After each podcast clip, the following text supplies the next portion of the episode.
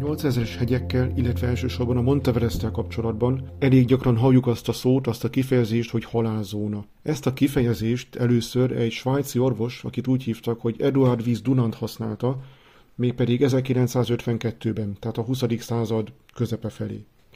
Itt ugye arról van szó, hogy a tengerszint feletti magasság növekedésével, magyarán szólva minél magasabbra megyünk, akkor a légköri nyomás a magassággal exponenciális arányban csökken.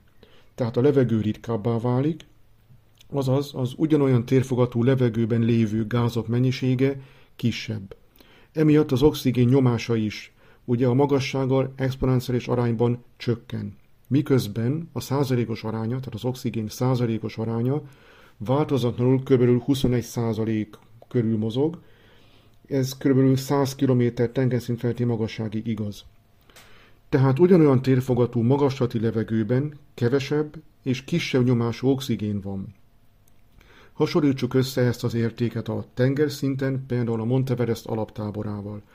Ugye a Monteverest alaptábora 5364 méteren található, ott ez a nyomás már csak a fele a tengerszinten mért nyomásnak. Míg a Monteverest csúcsán, tehát 8848 méteren, itt már csak a harmada. Na most, amikor az oxigén parciális nyomása lecsökken, akkor a megfelelő oxigénellátás érdekében a szervezet megpróbál alkalmazkodni. Ez ahhoz vezet, hogy szaporább lesz a légzés, Nyilván ennek az a célja, hogy több levegő és oxigén jusson a tüdőkbe, miután létfontosságú.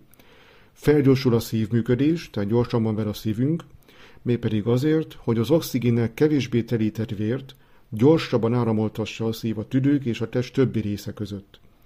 Kitágulnak az erek, és a nem alapvető testfunkciók, tehát életfunkciók azok háttérbe szorulnak. Az emésztés hatékonysága csökken, egyébként úgy is mondhatjuk, az emésztés egy idő után teljesen leáll. A halálzónához ugye az emberi szervezet a mai ismereteink alapján nem képes alkalmazkodni, ugyanis röviden összefoglalva a test gyorsabban éli fel az oxigén tartalékait, mint ahogy azt a levegőből pótolni tudja.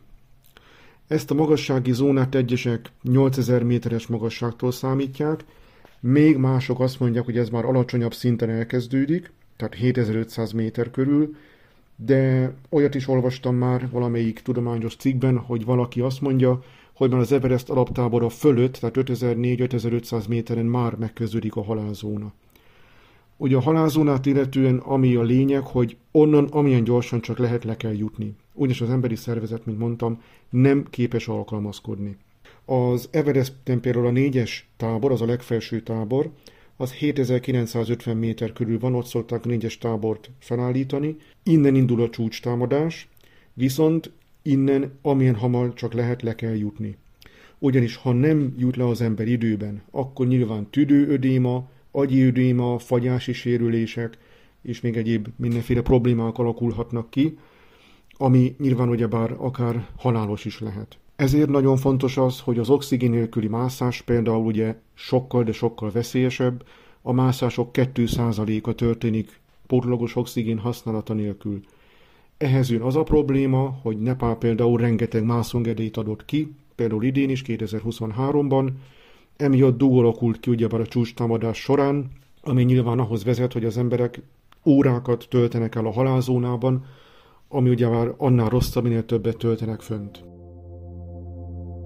Sokszor halljuk például ugyebár a hírekben, például az Everest mászószezonban, tehát májusban, hogy ismét többen sajnos meghaltak a halálzónában. Sokan kérdezték, hogy miért pont a halálzónában. Ugyanis a nagy magassági mászások során bekövetkezett haláleseteknek a nagy része az valóban halálzónában történik, mégpedig általában lefelé. Ugyanis azt ne felejtsük el, hogy a csúcs az csak a félút, azért onnan még le is kéne jutni a halálzónában történt haláleseteknek ugyebár több oka is lehetséges. Ugyanis itt a, a legnagyobb veszély az a magassági betegség, amely vagy közvetlenül érinti a mászókat, tehát közvetlenül úgy, hogy a testünk működésére hat a magassági betegség, tehát értment ez alatt, hogy az életfunkciók elvesztése, Ugye itt nagyon gyakori a tüdőödéma, az agyi ödéma és egyéb egészségügyi problémák, vagy ugye ez a magashegyi betegség, vagy magassági betegség közvetve hat a testünkre. Tehát nem fizikailag, hanem pszichésen, tehát a pszichénkre.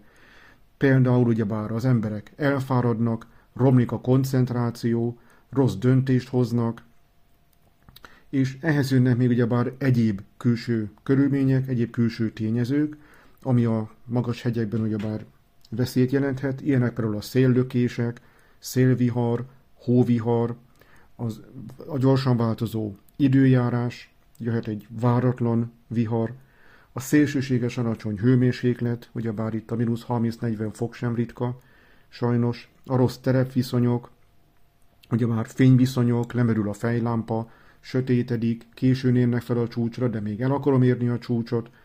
Nyilván ezekből történnek ugyebár a balesetek, például a kicsúszás, eltévedés, mert nem látják az utat, például kihűlés, egyszerű kimerültség, fagyás, fagyási sérülések, hóvakság, meg egyéb ugye egészségügyi problémák. Ugye jelenleg több mint 300 holtes van az Everestem, és hát sajnos útjelző táblaként használják őket, de emellett azért vannak egyéb veszélyek is, tehát a halálzóna nyilván a legveszélyesebb, de például az Annapurna, ami 8091 méter, földünk tizedik lemagasabb csúcsa, de az egyik legveszélyesebb. Ugyanis rendszeresen lavinák jönnek le, illetve kiszámíthatatlan az időjárás. Tehát emiatt az Annapurna igaz, hogy nem a legnagyobb, de nem a legmagasabb csúcs, viszont az egyik legveszélyesebb 8000-es. Vagy nézzük az Everestet. Ott van az Everesten például a Kumbu jégesés. A Kumbu jégesés az még az alsó részen van, tehát az alaptábor után és az egyes tábor alatt, tehát ezen mindenképpen át kell kelni. Viszont ez a Kumbu jégesés, ez folyamatosan mozog. Tehát ez azt jelenti, hogy átlagban napi egy métert halad, tehát csúszik lefelé. Ezért amilyen korán csak lehet, át kell rajta kelni, tehát ezért kell ugyebár korán indulni, mert a fagy addig ugye összetartja ez a jégesést, tehát a jeget. Ehhez jönnek még például a szerakok. A szerakok azok óriási jégtömbök, amelyek ugyebár bizonyos időközönként leszakadnak. Most ezek a szerakok lehetnek akkorák, mint egy autó, vagy mint egy autóbusz, de lehet akkor is, mint egy háztömb. Nagyon sokan kérdezik, illetve nem értik, hogy miért nem hozzák le a holtesteket például az Everestről. Ennek nagyon sok oka van.